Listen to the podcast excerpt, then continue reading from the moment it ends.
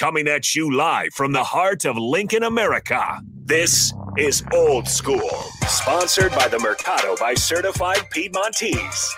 Broadcasting veteran Derek Pearson. When you find something that moves them, that makes them smile, celebrate it. That's your task. That's your superpower. Nebraska Football Hall of Famer Jay Foreman. Rifles a pass. It was tipped. It's picked off by Foreman. He's at the 15, 10, 5. He'll score! On 93.7 The Ticket and theticketfm.com.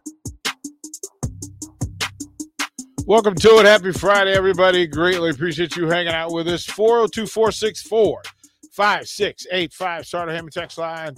Honda Lincoln hotline is a little occupied. We'll tell you why in a second. it's it's one sleep till spring game. When we wake up, we'll meet you down at Tipsy Tina's down in the Haymarket.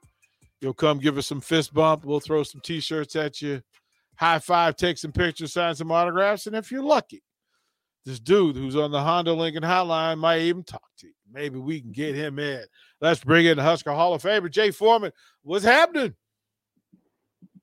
Man, not too much, man. This uh this hawk out there is uh brisk, baby. You know, it's, uh, it's for real out there. It's it's bringing you to the slow reality that uh, Nebraska can't sometimes have nice things, but uh, it's all good in the hood. And like you said, it's one sleep to the spring game.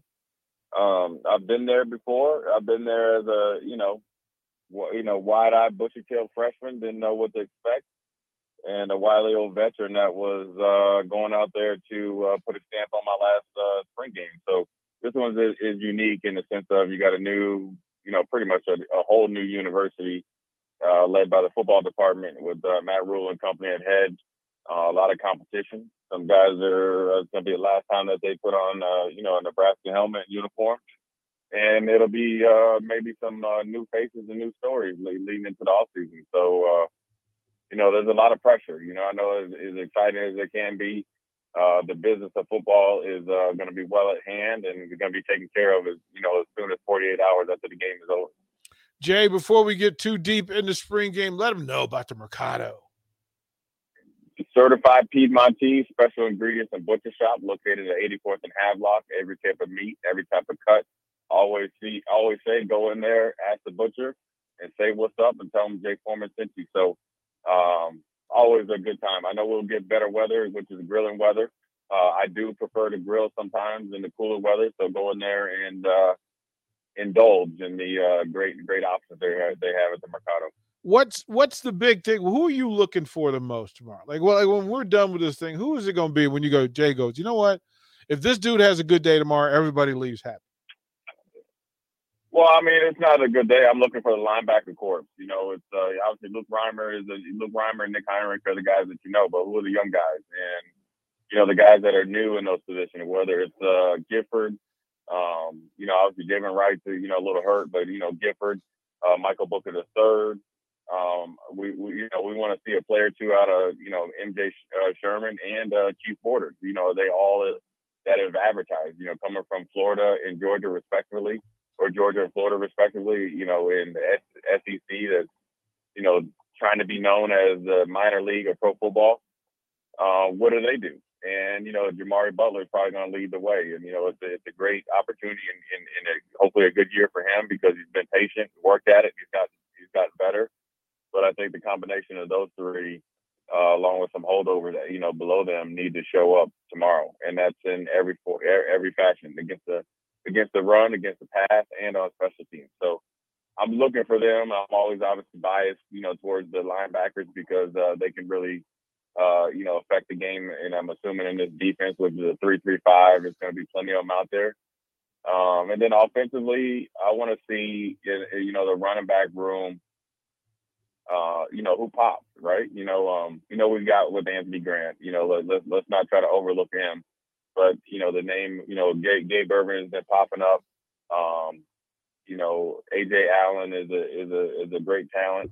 You know, probably needs to mature some, but if he has a good game, you know that that'll kind of you know keep his head on straight. And then uh, we'll see if somebody that we hadn't been talking about a lot through through the spring gets a couple big runs and you know turn some heads. And and you know you can't really you'll be able to evaluate the offensive line, but you won't be able to say, oh, this person in the offensive line was dominant generally, unless you see him really pancaking guys. So, you know, I really want to look at the running back room and the linebacker room, and, and ideally, is those two rooms really going at it and uh, you know trading blows.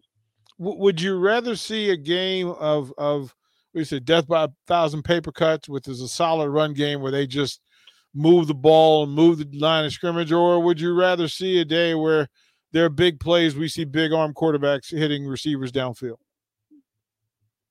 Uh, I mean, I want to see a little bit of both. I mean, I want to see him try to run the ball, establish some run, but I want to see some passing game. I don't. I, I mean, I don't. I don't, I don't need to see a bunch of you know jailbreak screens and you know five yard hitches. I mean, I've seen that before. You know, matter of fact, I lived it when we were in Nebraska. I mean, let's see the tight ends, and I mean every single tight end get used. Let's see all the. I mean, you got 16 receivers in that receiving room. You know, 16 scholarship guys as of right now. Um, there should be no reason that you shouldn't be putting the ball in the air with in, in and you know accentuating that room and, and showing what that room is about, whether it's depth or guys that have you know played well throughout the scrimmages throughout the spring. You know, this isn't time to you know have 16 guys on scholarship and they're running five yard stop routes against all coverage. I don't need to see that. You know, that that's that's what you do in practice.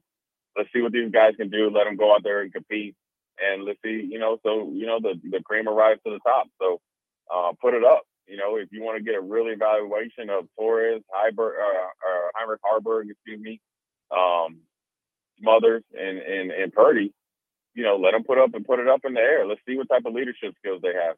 Let's see how they play in cold weather. Let's see how they play with, you know, a plethora of you know offensive receivers, and see how well they adjust. Because you know, fortunately or unfortunately, that could be a possibility during the season.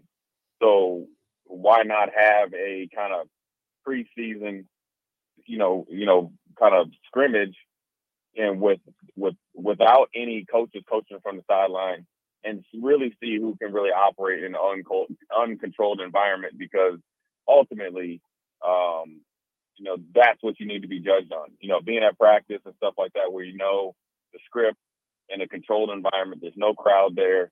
Competition is kind of what you know. Now you're seeing guys really come after you, and the quarterbacks are live.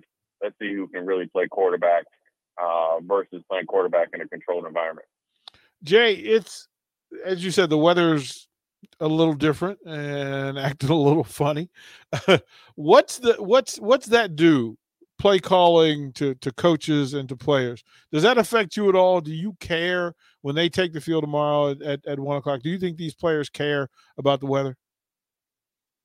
Uh, they shouldn't because this is Nebraska. And, look, when you're coming down the back end of the schedule, I mean, this is going to be the temperature ideally that you want. This is football weather. Obviously, it's spring. You, you want it to be 75 and sunny and about six, you know, miles miles per hour in the wind, but it's not it's 48, probably with a real feel of probably 34.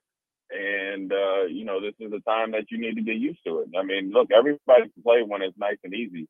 We, ideally, you want to train this team to be able to play in any type of weather, any place, against any opponent at any time, and be able to go out there and compete. And so, you know, yeah, it might affect play calling if there's going to be 20 mile an hour winds, but ultimately, the, the guys that you, you got to learn how to throw the ball into the wind and with the wind behind your back. It, there, it, it's science to it.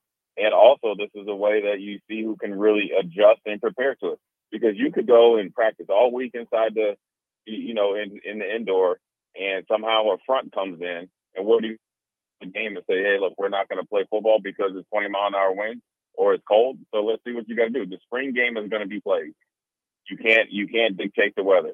Only thing you can do is dictate how you prepare and how hard you play and how you adjust. And so this is a, just an, another element of the evaluation process of not only the players and like you said, maybe the coaches see who see see like if they when they meet say okay, you know Marcus Satterfield, you know, you know how are you going to really adjust? Are we going to get some more slant routes? Let's see who can really run after the catch. Let's see who can catch in cold weather with press coverage. Let's see who can really still run crisp routes when it's a little cooler. And, you know, that can affect how you run routes if it's windy. You can't be too high when you're running, you know, getting off the ball and running your route. Um, you can't be high coming out of your break. You know, who can, you know, really, you know, play the wind and lead a receiver, or do you throw it right at his chest to make him be more of a chest and body catcher in the wind. These are all the things that they probably are talking about in staff meetings, but then also seeing what players really adjust and, and take every element into account when they're trying to go out there and compete and you know play you know obviously the quarterback position but like I you know mentioned the wide receiver position and defensive back position as well. Jay, can you hang on for the next segment? I can get you for a little bit of the next segment. I'll, I'll Look, right I just I want your take on Frank Solich. So we'll co- we'll throw the break. We'll come back. Jay Foreman will break down. I want to talk about the legacy and the man it is, Frank Solich. We'll do that when we come back to old school.